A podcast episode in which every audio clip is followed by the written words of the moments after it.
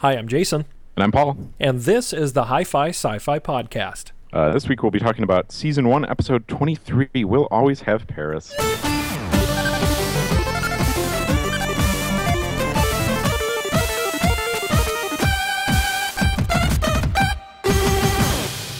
It's almost here, Paul. The end of season one is in sight. We are I could we're there. see it. I mean, you know, it's it's kind of been a, a rough March, but I've really enjoyed talking about these episodes because the the good ones, the bad ones, I think we've had some good discussions uh, across the board. And someone who has already joined us uh, for a discussion, uh, maybe a discussion or two, but Dean uh, is making his return to the podcast. Dean, thanks for uh, stopping by. Hey, anytime I can beam in, That's it's just a that delight. was about the cleanest pull you could have got on that. So, the the one thing that we immediately pointed out about this episode, I think everybody was kind of in agreement. We were, we were really burning through some gold uh, in the bonus tracks uh, of this podcast. But but the thing about we'll always have Paris is, I don't think any of us have really detailed notes about this episode. It's uh, I guess thin is what we want to say. I mean, this episode's kind of light. yeah. yeah, yeah, I'll, I'll give it that. I'll give it that. I feel like it shouldn't be, but So- it, it ends up being very thin. Yeah. Well, elaborate on that. So, so why do you why do you feel that it shouldn't be thin, and why do you think that that we all kind of came away from that going like, there's not much there? Well, I think I think there's two things going on. Both the the kind of the A and the B story, which are both really wrapped up in the same thing. You know, the, you have the A story of there's this anomaly going on that they have to fix, and the B story going on of Picard's long lost love has just returned to him. Uh, and those are both really rich things. The uh, the long lost love. she- He's uh, we don't know anything about his background this far to this point really in um, in Star Trek, right? We haven't we haven't really gone back and learned much about his history, uh, how he became, you know, like a Starfleet captain or whatever. Um, i- and so there was there could have been a lot there that they could have played with, and I felt like uh, they just they left so much unsaid within the episode, um, so that the characters might have known what was going on between them, but I don't think we really got a good idea of what was going on, and I don't think there was anything that was really, you know, brought up or resolved Yeah. uh, through through the episode. They were just kind of like, "Hey, we um we once had a thing. Now we don't." now we'll always have Paris. Yeah, and uh, I don't know. I would have liked to have seen a little bit of um, what's that thing they use in stories? Uh, oh, conflict. it would have been nice to see literally any kind of conflict. Yeah. Yeah, exactly. Yeah, A- anything that they would have had to overcome because I felt like I felt like they were just like the conflict was well, we're both very proper adults and uh, we will remain proper adults about this and uh, and now we've moved on. I just thought there was there's so much there to unpack that they left in the box, and then even the uh, the other storyline which is about this time like looping itself. Um, I, I felt like we didn't get a chance to fully explore that. I thought it was a really interesting idea especially when they were essentially communicating with themselves from like two seconds ago. Which is a Yep. cool yeah a- a- and part of it is that i'm not sure that it is an a and a b plot. I think they're potentially both a plots. Um, Sure. because uh, well when you said there's an a and a b i was really interested to see which one you thought was the a um, and i'm not sure which one i think is the a because they do take up about half the time and they kind of feel about the same level of importance. Well, and and I that's a good observation, and I do want to talk about that because I think Dean, in your observation, I think you did place them correctly, but I think because this episode is written so strangely, like the weight is given like to both of them, like they have equal emphasis on both. And I think while interesting, the Picard backstory clearly should have taken a backseat, um, but it takes up so darn much of this Oh. episode. Um, See, I would have said the opposite. I, I, was with you like halfway through that sentence. The Picard Really? stuff maybe should have just been the full episode. But Eh, maybe that's that's the problem. That I think I think it all depends on which which have just had an episode. yeah. Absolutely. Yeah. Sorry. Uh, I think it depends on which way they write it, right? If they if they really pack it well um, with this sort of you know forlorn, you know, unre- not unrequited, but uh, almost jilting um, uh, uh, that they have to like come to terms with after 15 years, that could be really interesting. Uh, And on the other hand, if they pack the uh, this sort of uh, time looping thing w- with more incidents and then uh, trying to figure out how they're how they're happening uh, and why they're happening and maybe things go wrong because of them. Um, again, nothing really went wrong because of the time looping. Mhm. Yeah, they, They just, just- talk to each other. You know, They just repeated. They Was were this- like, I "Oh, mean, this was their first temporal What's anomaly, right? Even though I mean it was kind of self-made, but W- Uh, I think yeah, I think it was because this. Um, yeah, I mean, we do a lot of time travel, temporal anomalies, temporal disruptions in Trek, but I think this is the first one they've done in the next Yeah. generation. And, and Dean, I'm really glad you brought that up. That that is an excellent point. The the you basically summarized the entire problem with this episode. I think by basically saying. You know, conflict. There should be some because there, there literally is no conflict in in the very personal stuff Whoa, whoa, with whoa, Picard. Um, there well, is conflict with Picard. They fence at the beginning. yeah, yeah. right. can, can we just talk about that for a second? Because as I was watching this episode, I was going, "You're you're a lieutenant, and you have the job. You're not a senior officer, by the way. Otherwise, we would know him." Yeah. Um, Yeah. Yep. and you have the job of having to fence the captain who probably only knows your name because you are you are his fencing partner that is terrifying Yeah. Well, and, and you asked a good question before we started, uh, Dean. Uh, the question of if, if this was good fencing or not. Um, and in short, it's it's not. It's not good fencing. I, it's almost I- I like wondered, it's, I took- it's budget choreography or something. well, not to not not to disparage the theater, um, but it, it's it's theater fencing. It's it's big swings, whereas fencing is um, thrusts. It's yeah, all you, you know, no- you know what I want to know is is this was this fencing scene put in there at um, maybe Patrick Stewart's request? I mean, he's a, Well, he's a it- stage actor with Yeah. uh, you know. And if you were watching a Shakespearean play or any sort of play of that sort, where people had swords, this is exactly how they would do this with swords. right. absolutely It's, it's, sword really fighting, flashy not fencing, which is a, a, a very different form of sword play than sword fighting, um, because you aren't supposed to slap the blades around. Right. That's not not the point necessarily.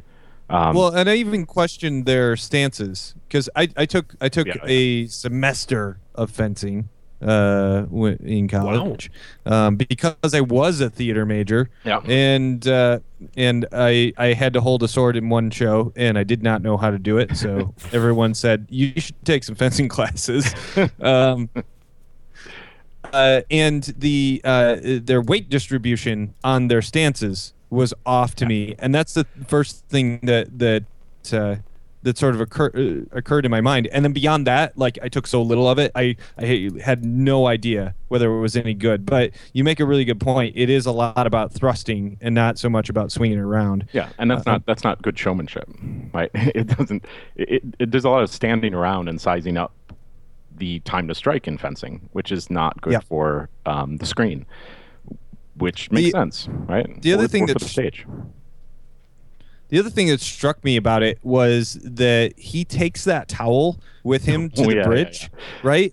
And then uh, he's got like all this. It's it's actory stuff. He's just being a good actor. He's he's doing he's doing business with the things that are around him, right? So he's like slapping it on his leg. Yep. And he's uh, he's kind of patting it as he's he's thinking through things and uh, and I watched this scene a couple of times uh, and the thing that sticks out to me about it, aside from the fact that it's really good like actor stuff, he's like he's considering things from both a captain's angle and like his personal angle. But um, the foley on this just seems really like a bit much. Yeah. Do you guys notice Yeah. that? It Yeah. jarring. As Yeah. as someone who uh, works with audio both professionally and uh, well here, however I handle audio here, uh, um, I it You can't jumped. handle loud, loud slapping sounds of a towel. I wish I, wish I had a towel within. to to me it sounded like it, it sounded like um maybe that wasn't planned or maybe it wasn't structured and the way that they had mic'd that scene because i'm sure it's an overhead boom primarily um and you know maybe some some off to the side shotgun mics or something but it just sounded like it picked up way too much of that towel on accident because it's really heavy there. Like when he hits his thought- leg, it sounds like he's hitting. He's like he's like slapping a floor with wrestling mats. Like just like They might have had the, they might have had a mic in the towel, that towel mic. You know that that that rare usage of one of those, but yeah. It's uh, it was somebody's crazy idea, um, and they're like, it, listen, it does. It raises another question though about like the towel comes with him out of there. It's not a hologram, but then he goes back and like checks on the sword and stuff. Um, and Oh, I think that's not a hologram. pretty I think clear. it's yeah, it's pretty clear that it's like not a hologram. That it's like a fencing bay. It's like why don't you just fence on the holodeck, guys? Like, do you really need a fencing bay on this ship? well, I Like, how many people are going in there and So- fencing? This is important. The holodeck is well established by this point. Yes, I'd say medium established, but yes. Okay, so so since we're on the topic of holodeck, jumping toward the end of the episode, uh, what what's the what's the lady name? Mm. What's her name? No, I don't. Uh, His his Casablanca. What? yeah. Uh, yeah, yeah. Uh, Janice is her name. Janice. Janice. Yeah. Okay. So Janice shows up at the holodeck. Apparently, doesn't know what a holodeck is. Yeah, that was I. I wrote down. Has she never seen a holodeck? Right. Well, okay, but hold on. To be fair, because if we're gonna pick nits, uh, I can I can pick some nits too. I'll play devil's advocate. Should. Um, they kind of played it off in in the pilot. I mean, uh, Riker is you know a commander in Starfleet and has some pretty like pretty significant tour of duty like experience, and he had never seen a holodeck before he got to the Enterprise, and. Okay. Paul and Janice Mannheim have been isolated in their lab for what was it, twenty years, something like that. years? Fifteen They years. tossed her up. Yeah. Okay, did 50 or 50? Because I heard 15. 50, 50, and that was confusing me a lot while watching No, this. one five, 15 Okay, years. that has a lot of problems in my notes. I'll just cross these things out. I have a lot less to nitpick about now. excellent. Paul's just like crossing, crossing, crossing.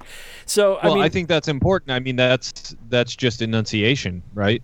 Yeah, that's why you should say 16, right? It's, it's just It's very don't. clear It's that like way. You shouldn't- put like zeros and L's and things that you have to tell people about, like in a password or something. You know? but also to bring this thing full circle, um, maybe if they'd recorded the audio a little bit better, we'd know 15 from 50. Huh? Huh? See what I did there? Oh. Yeah, that Foley guy who dropped that 15 soundbite in there. Just He was in charge of uh, that scene and the scene with the towel, and he was never heard from again. They just let him go right after this episode. So anyway, the we the there is apparently a fencing studio within the Enterprise. I think it's the In gym, addition, right? Like they just Okay. They they talk Well- about how there's a gym on the ship. yeah, but I mean, you couldn't play basketball in it, right? You're assuming couldn't that swim in you're it. assuming You that played tennis in it. yeah, right? you're assuming that basketball and tennis are still popular sports in the 24th century. I mean, Well, baseball. we know- you couldn't play uh, baseball. yeah, baseball not popular. Uh, it's kind of an antiquated sport that uh, Captain Sisko likes. Just Yep. to be clear. Yep. Okay. Um, the uh, what, what's the racquetball game that they play all the time? Oh, uh, Yeah. um, isn't that Parrises Squares? No, No, it's no, a no, different no, no. one. No. That's one The they only one. talk about. You never really see that one played. Right, the one that Riker plays. Um, oh, what is Yeah. that one?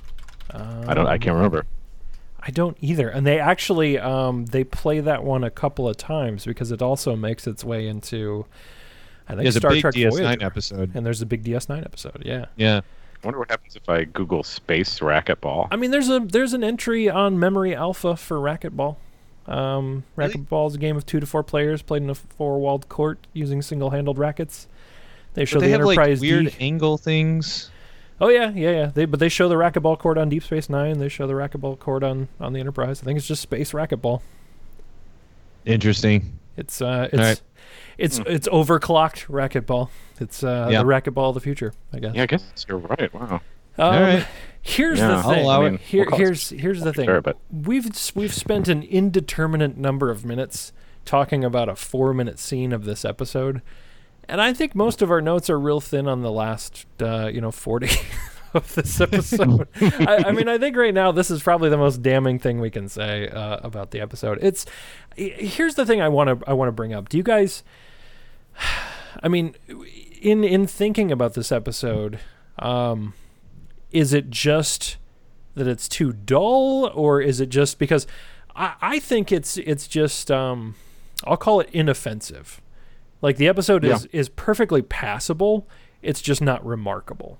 I think there's no stakes, right? Yeah. So Yep. the time problems, we'll see worse time problems later in the series that get pretty bad and have consequences. Right. Uh, and this just feels like, oh, well, you might see each other or, you know, time's going to loop a little bit. But it doesn't feel like it has the level of stakes that we'll get later. And maybe because it's the first, right? And we haven't seen um, what time anomalies can do, temporal anomalies. So that later, the second they run into something like this, it's like, whoa, a temporal anomaly. Like, shut everything down. We got to figure this out. But now it's just kind of like, oh, uh, time's doing weird stuff. Time keeps on slipping. And that's not. Uh, it's not good Kudos. enough at this in the, the series. So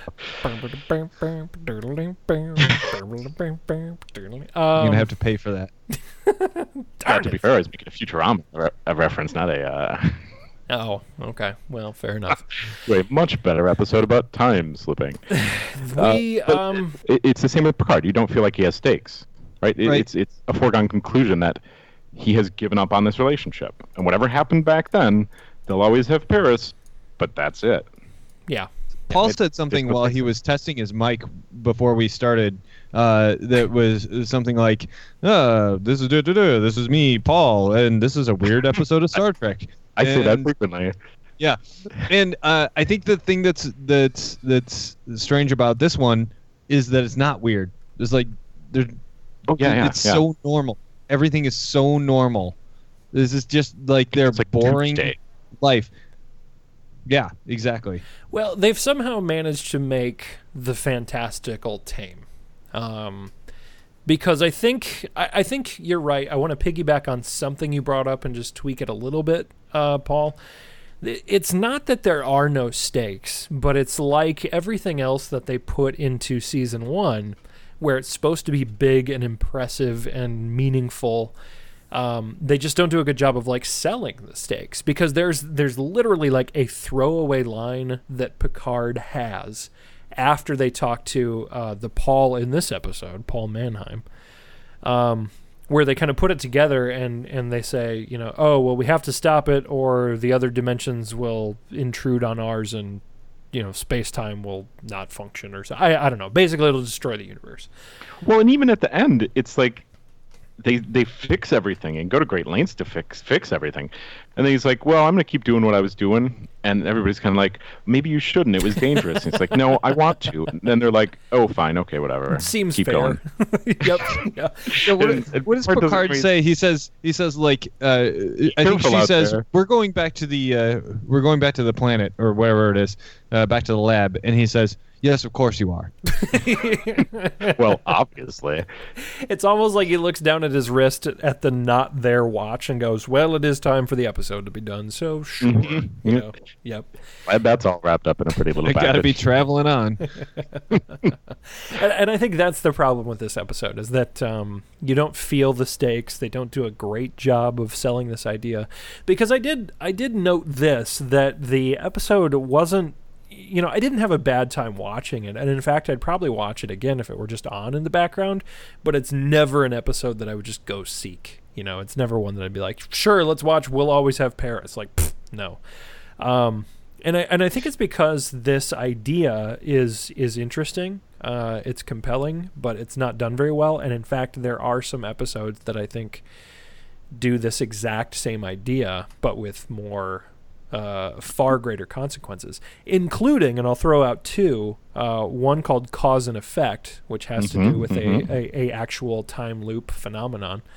Um, but that one is interesting for a couple of reasons, and we'll we'll talk about that. But if you want to Google it and get a preview or even watch it, uh, we'll get there. Also features uh, Kelsey Grammer showing up, so hey, how about that?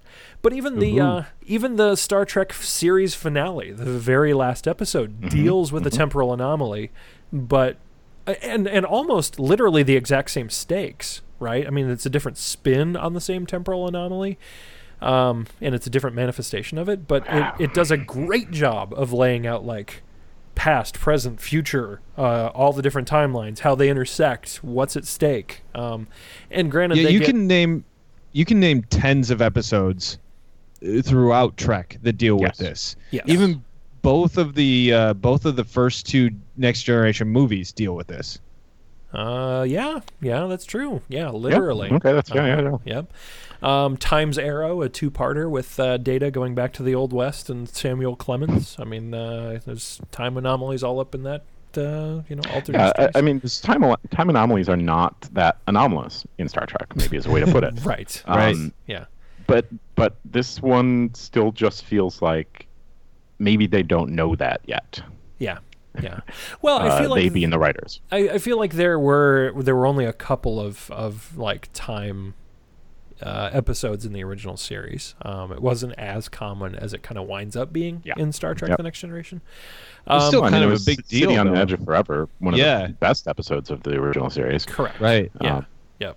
But this one just feels like, um, yeah, I think, I think, yeah, it's it's just another Tuesday on the Enterprise, right? Like it's just, if you wanted to have a Dear Diary sampling of like, okay, what do people on the Enterprise do? You've got, you know, Picard being, uh, you know, wrestling with the burden of command and and reconciling who he is and and what his mission is. You've got Riker being kind of worthless, which is what he's been most of season one. You've got uh, Deanna Troi doing the worst armchair psychology ever when she's like, feelings that you don't confront can Well- cause problems later. And there's um, Yeah. that she comes that, back later. She comes back later with um, Beverly, and there's another point where it's like, oh wow, they could be touching on this Beverly Picard thing. I want to talk about kinda- that uh, in a little bit. I want to talk Okay. about that scene Come back to that. in a little Do you bit. do you want to talk about Deanna Troi's role right now though? yeah, yeah. Yeah. Uh, Okay. So apparently, in the 24th century, to uh, being a counselor means that you tell your patient that uh, that any feeling that they have could compromise their command, and then on top of that, you tell them that they have to so they have to somehow disregard that feeling but they also have to confront it Yeah. she says that in the same speech that he that he needs to like needs to make sure that that uh, that he maintains objectivity but also confronts his feelings for this person Yeah. How do I do them both, Deanna? How do I Yeah. do it? Yeah. on top Go of to the that holodeck.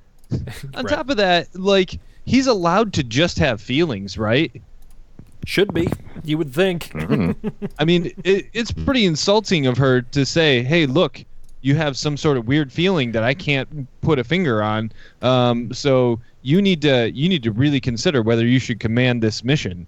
You know, like he's got a few years on her in command. mm-hmm. Mm-hmm. Well, and and that's a good question. Of if this was your first time watching it, you might come away with the idea that he's not allowed to have feelings. That Right. that starship captains are not allowed to, um, basically get uh, romantically entangled.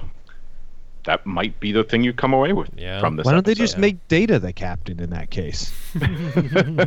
well, Data does some cool stuff in this episode. I don't know He how does. much we want to jump around, but um, we could keep talking about Troi. well, we could keep talking about Troi, but man, Troi. Um, no, you're Yeah. you're right. I mean, she that that basically covers it. She's kind of, um, you know, she's not really a psychologist. She is kind of a pop psychologist. Where like in the '80s, that probably sounded like psychology to most people. You know, where they were just like, yeah, feelings. I guess they can mess you up. Got it. Thanks. It's, you know. it's sort of the same mindset of, well, fencing if we were to actually be fencing, it would be kind of boring on screen. Like for her to give an actual deep thought out psychiatric or psychological evaluation of Picard in this situation, like it would probably be pretty boring. Yeah. And they're putting this on screen.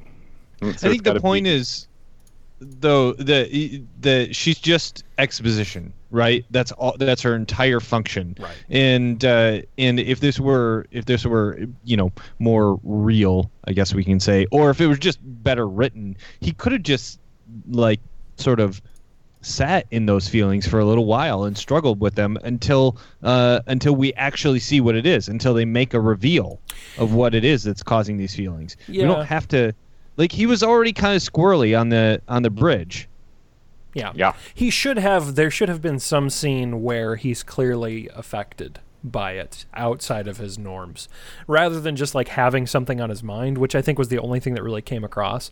A- And I wonder if that scene was written to try to underscore, you know, oh, Deanna Troi has incredible intuition because of her betazoid powers, you know, because she did say I sense, right? Like that's how she Right. started the conversation but it's still dumb. You know, it's still kind of, and it's still very much an overreach um, on, on her behalf. I think for her to just be like, "Oh, he's going through some stuff. Let me tell him that he needs to do these things with his feelings." Like, I don't think a good counselor does that. Uh, I think. I think a good counselor, especially someone who feels emotions from people all the freaking time, uh, like she would, would be used to stuff like that. So and so has unresolved whatever. Like people drag baggage around all over the place. And I don't care if it is the 24th century and they're supposed to be perfect people. Um, she should be used to feeling somebody with unrequited or or even unresolved, you know, romantic conflict. Like that's kind of run of the mill. Um, yeah it's kind of uh it's kind of part of her too it's like Right. her her and Riker's whole whole arc uh throughout the the entirety of uh of this show and the movies is that they have this will they won't they sort of thing Yeah. so Yep. uh yeah weird yeah very strange. Um, I, I mean, she's a worthless character to to contrast that with uh, something that does work, Paul, I know you were kind of headed down this road. Uh, I do think this is the second episode actually in a row uh, where we get some good data stuff here. Yeah. Um, especially when they send him. Uh, I thought the scene with him and Picard, when Picard yeah. talks to him about sending an away team of one, I thought that was really kind of a neat scene. The way that it was framed. Well, it was. Um, it gave Data a good chance to. Boy, I don't even know how to word it, but but he basically says like, you know, I'm expendable, like, and humans aren't. And Picard says, no, no, quite the opposite.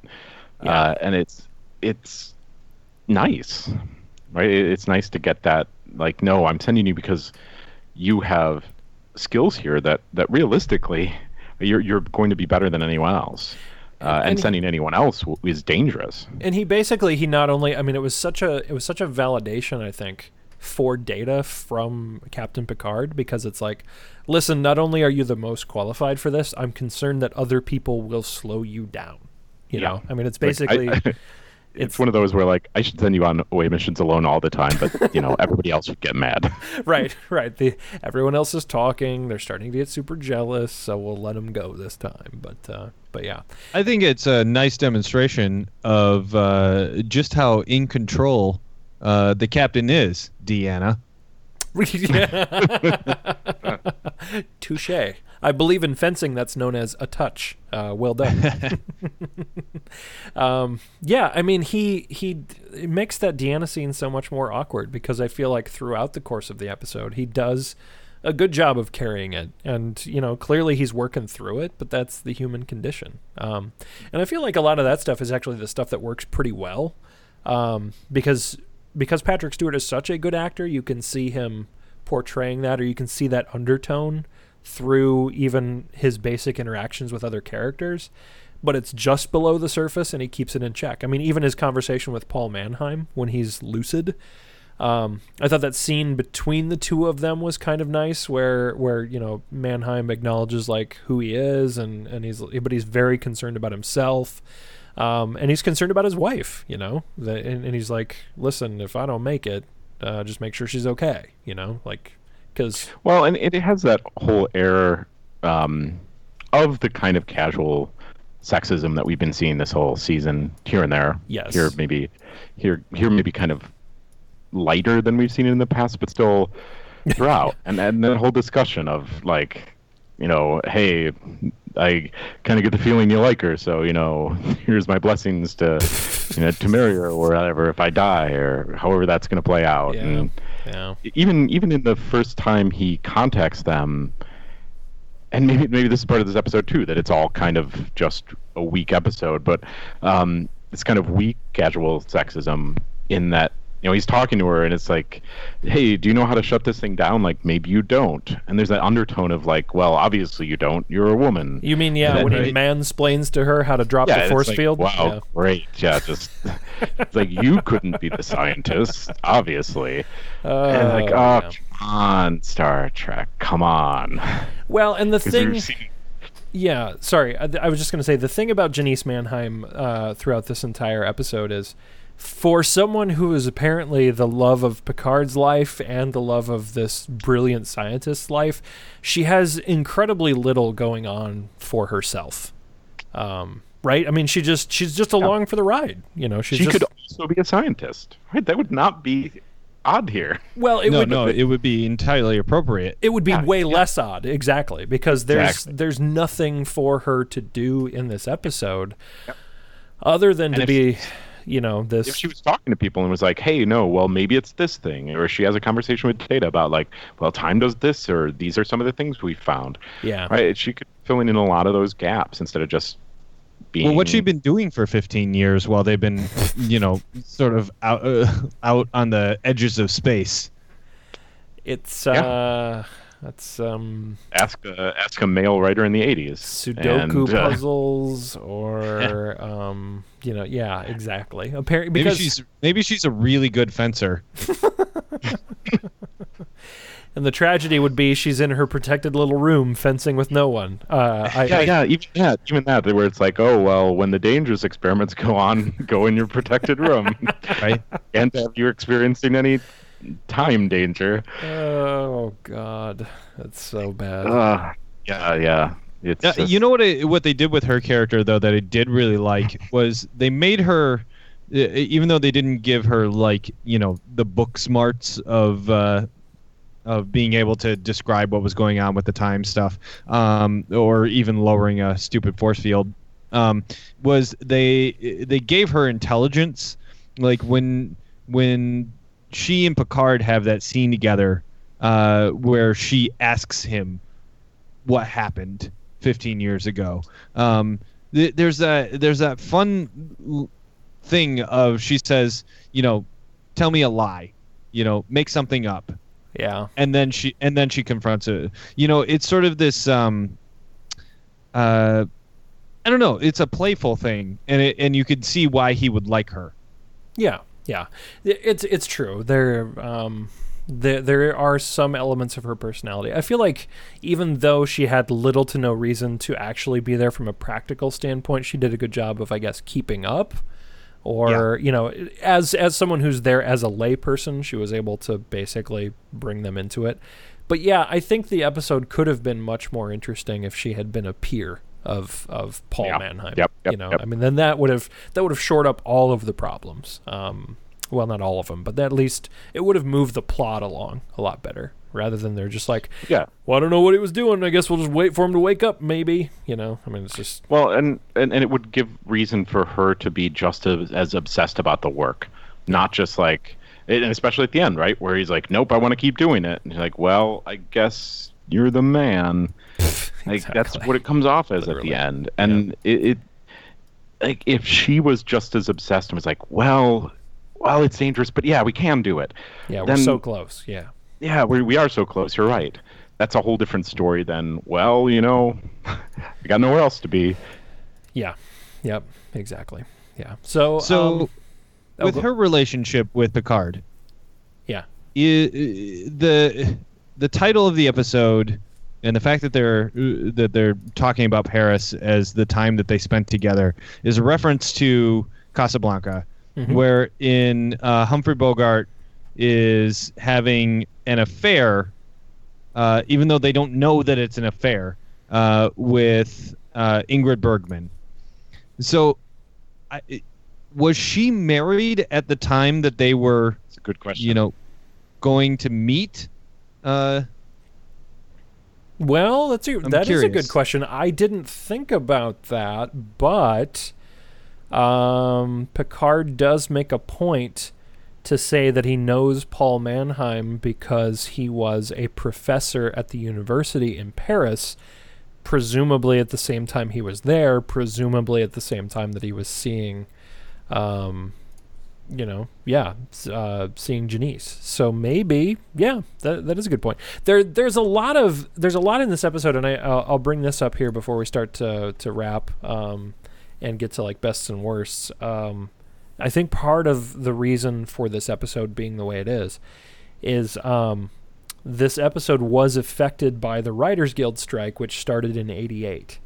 Um, this episode aired in May of 1988. The Writers Guild strike happened right around the same time, and the filming of this episode had to be shut down while the show's ending was being written. Um, Huh. So I feel like um, it's also the reason why when we get to season two, which is only a few episodes away, season two is the only Star Trek: The Next Generation uh, season that is 22 episodes. All the rest of them are 26. Um, this is all again fallout from uh, from the writer strike.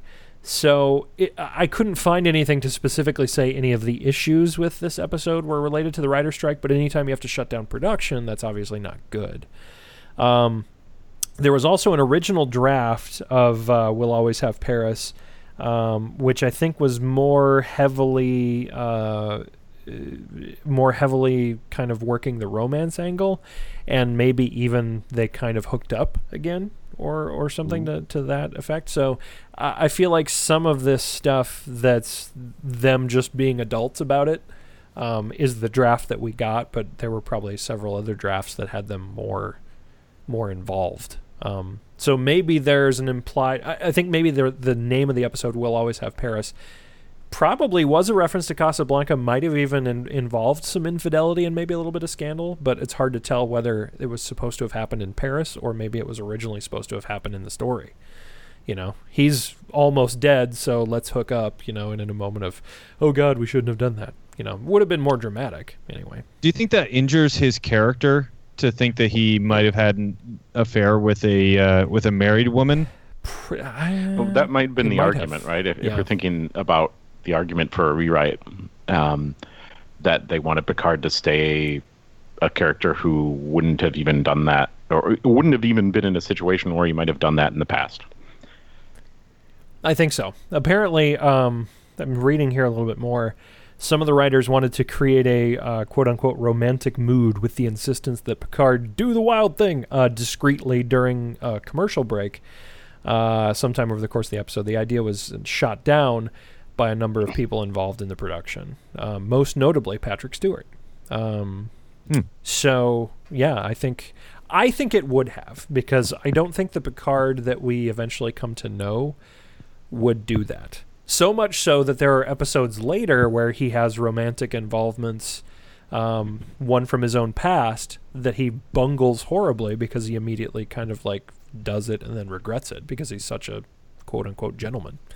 Mhm. Um, you know, but yeah, I think I think it would have been weird for sure, uh, and probably a little damaging. I don't know. I just feel like if he doesn't know uh, that she married this guy, and then she shows up, and he's like, "Oh, it's her," you know, that's one thing.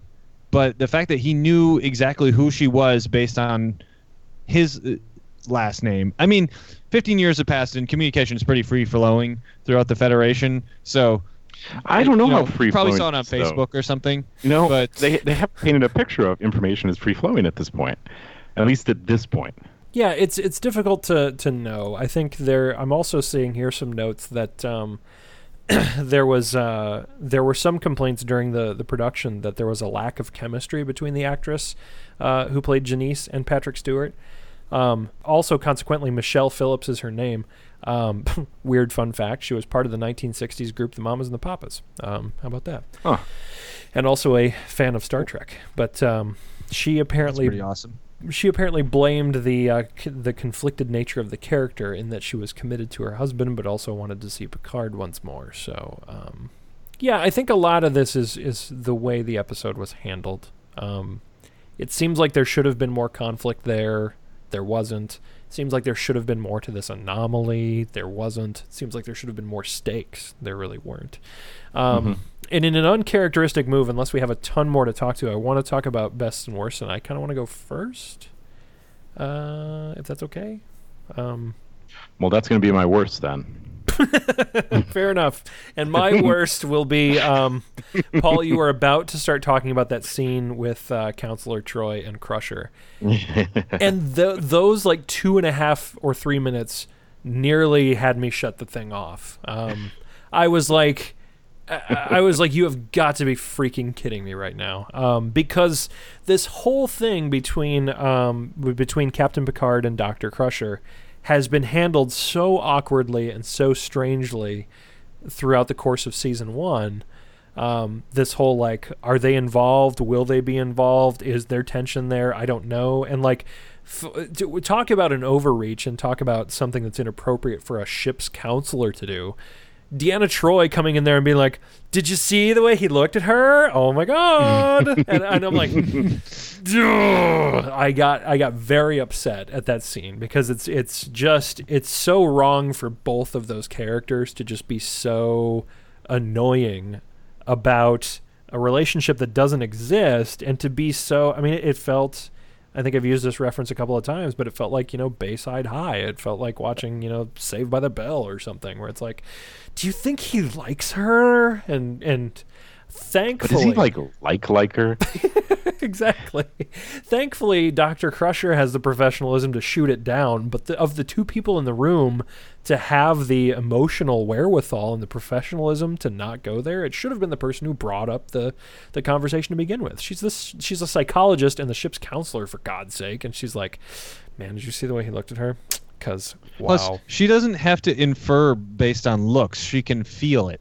Yeah, exactly. Yeah, yeah. She should have been able to just lay it out there, but it's Yeah. just it's it, it's the scene that the most, um, and, and it's a close second. You know, the whole history of Janice Manheim, but it's it's the scene that the most I think underscored the fact that there's a bunch of guys writing in the '80s for women, and it's just it's so awkward. It sticks out like a sore thumb for me, anyway.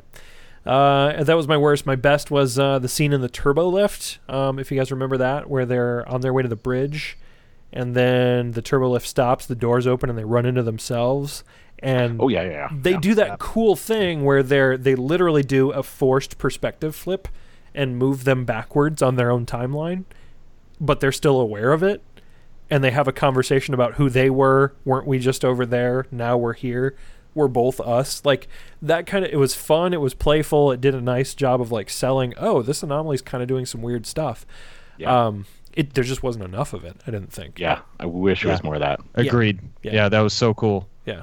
Um, so, uh, as our guest, uh, Dean, if you would like to go next, uh, what was your Or best? could What was your it. worst? In any order. All right. Uh, let's go with my uh, my best, uh, which is actually the ending where Data uh, like drops the antimatter into the breach, Nice. into the time breach, Uh-huh. Because we get the we get the three Datas, um, and and for for it being you know sort of uh, quintessential 1980s science fiction like we have like the animated you know sort of weird lines that represent uh, the time anomaly going on Right. um, it was a really cool use of practical effects to get three Datas in a room Mhm. and uh, and the fact that the fact that he was he was essentially struggling against like an element almost. Um, uh, if you think of time as an element like you would wind and, and fire, um, like he was struggling against that. It's him against nature, and it was very cool. I, I just I think that if they had done more of that, just as you said uh, with with your scene that you really liked. Uh, I think they would have uh, they would have had a really successful episode. Yeah. because I really enjoyed that part of it. If you watch just that scene, uh, you go, "Wow, this this was a really great episode. I wish I wish I could see more of it." Yeah, uh, let me and tell you're just let down. Yep. uh, let me tell you, I, I- I bet that's what they're going to pull for the preview. Let me tell you. Oh, I'm sure. no doubt. I'm sure. Uh, fun I will point say, of uh, uh, I- nitpick about about that particular scene though is he says uh, he says it has to be the right one of us. And which one is it? And just the middle one out of nowhere. Oh, it's me. and then they all Yeah. three walk toward the thing. So I don't know. Uh, I'm not quite clear how the science works on that part. Uh, I guess you just pick one. Uh, Yeah. I mean, if there knew. were all points on the same timeline, like the clock would have been t- ticking differently for one of them, and it's like, well, you know, just listen to what you're hearing in your own timeline. Well, and Dean, fun point of uh, Star Trek trivia for you. Do you know the other problem with with that line that he says there? The uh, the the observation that me, it's me. Oh, uh, no. He That was used the one that wasn't Data. Oh, he used a contraction. he used a contraction. He literally he doesn't say Oh. he doesn't say it is me. He says it's me. So it's definitely not him. oh man. the whole the whole the whole next like whole 25 years of Star went- Trek is completely thrown out of whack here because of this. And he quickly read his own biography when he realized he was in the wrong timeline and went, "Can't use contractions." Got it. Got it. bum bum bum. Yep. That's awesome. Uh, Yeah, so that was definitely my best scene. Uh worst um t- I don't know. It it's probably just the Troi thing at the beginning. It it, really bothers me when they y- use her just for exposition. Uh it just I don't know. It's it's a it's a weak, tool Yeah. and uh, and it breaks all the science fiction rules that they set up uh, uh, through explaining what her character is and what she can do and, and and like you said what she provides to the to the crew so um so with respect to your uh least favorite scene jason uh the my least favorite scene is her other one yeah, yeah. So she's uh, she's not batting real well in this episode. yeah That's funny. Paul, how about you? Uh, best and worst. yeah, my best is um, pretty in parallel to, to Dean. Um, I love that scene, the Data scene, the um, the end of it. Um, even though if you start to ask too many questions, it kind of falls apart. Right. You're right that it's just it's a beautiful scene. Um, it's perfect for Data um, because he gets in that situation. He's like, well, wh- whether or not he's right and whether or not he uses contraction or whatever, he's like, oh, well, it's this one where where you can imagine someone else without, um, you know, as high of a will save, getting a little more freaked out about, you know, seeing themselves all over the place. Um, Yeah. But but throughout, Data's uh, pretty good there. Uh, I also have to say this is the second time, um, and to, to to keep the D and D reference going, uh, his his favorite enemy must be lasers, because we've seen it. This is uh, the second after Home Soil where he was like, "Ooh, lasers! I could beat those." And then again here, he's like, "Ah, I could dodge lasers all day," and it's a little weird. I don't know that he's going to see any more lasers, but uh, he's seen them up to this point. Um, That's a pretty sweet little scene too, by the way. The the the dodging of the lasers and then coming back from around the corner. That's a really well shot scene. Well, and the a lot uh, of this show was shot really well. the part that I like the most is right after he handles the situation with the lasers like a boss. He stands up and they're like, "What's wrong? What's happened?" And he and he just very coolly and collectedly, as Data always does, says, "Dr. Manheim neglected to mention one of his countermeasures, sir." I'm like, "Yes." yeah, yeah, and uh, and he's just he's great throughout that scene. Um, There's also um, I'm, I'm going to make another audio request to you, Burns. Uh, Okay. Maybe, maybe for after the credits. This one isn't as good as the last time, but um, I also couldn't help but both times through when they're doing that final countdown, and but but it's repeating and it's like five five five four four four four three three three. It is very close to the um, the Open to Safety Dance by um, the, and specifically the UK edit. Um, but it's dance, dance, dance, dance. so you could just put those next to each other. It- it- I could not help but start humming Safety Dance while Data was saving the day at the end there, Good night, Which you which just makes that scene all, all that much better. So Victor,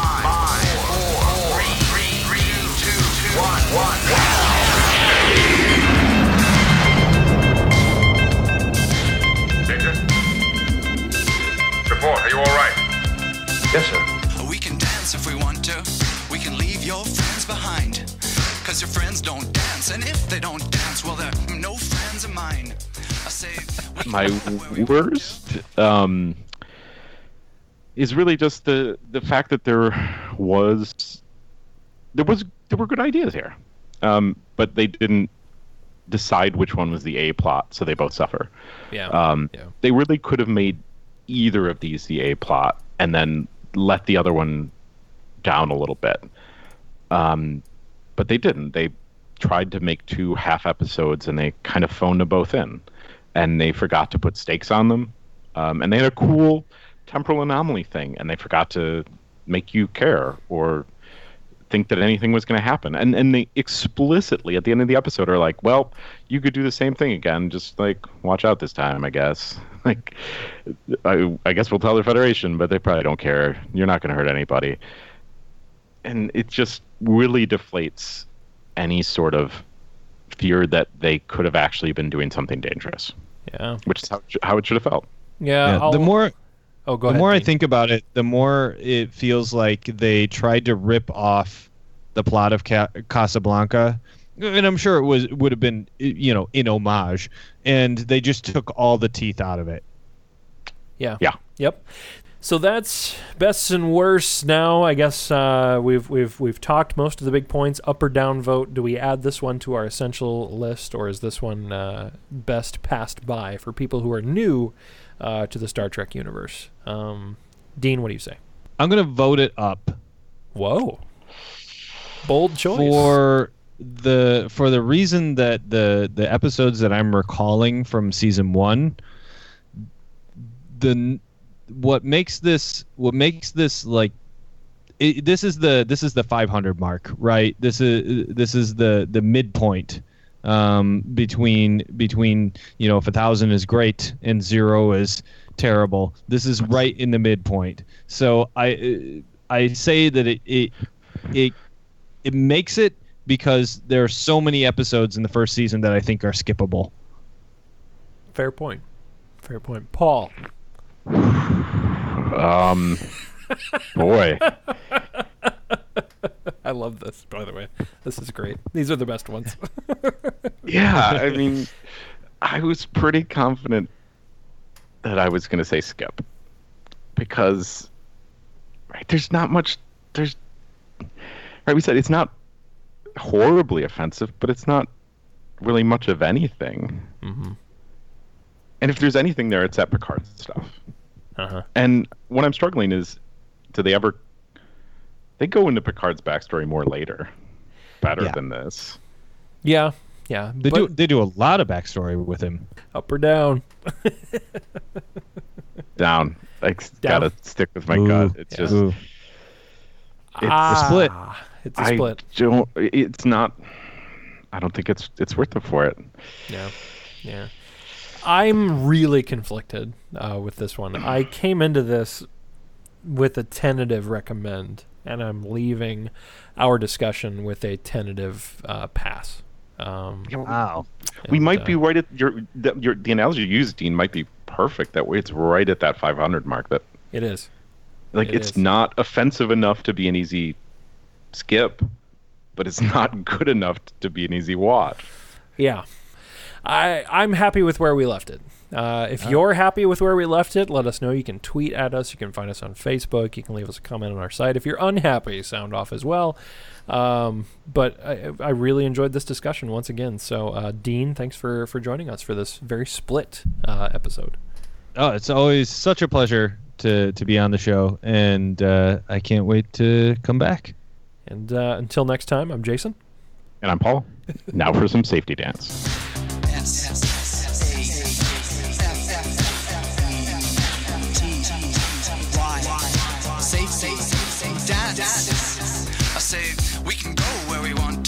Place where they will never find. And we can act like we come from out of this world, leave the real one far behind. And we can dance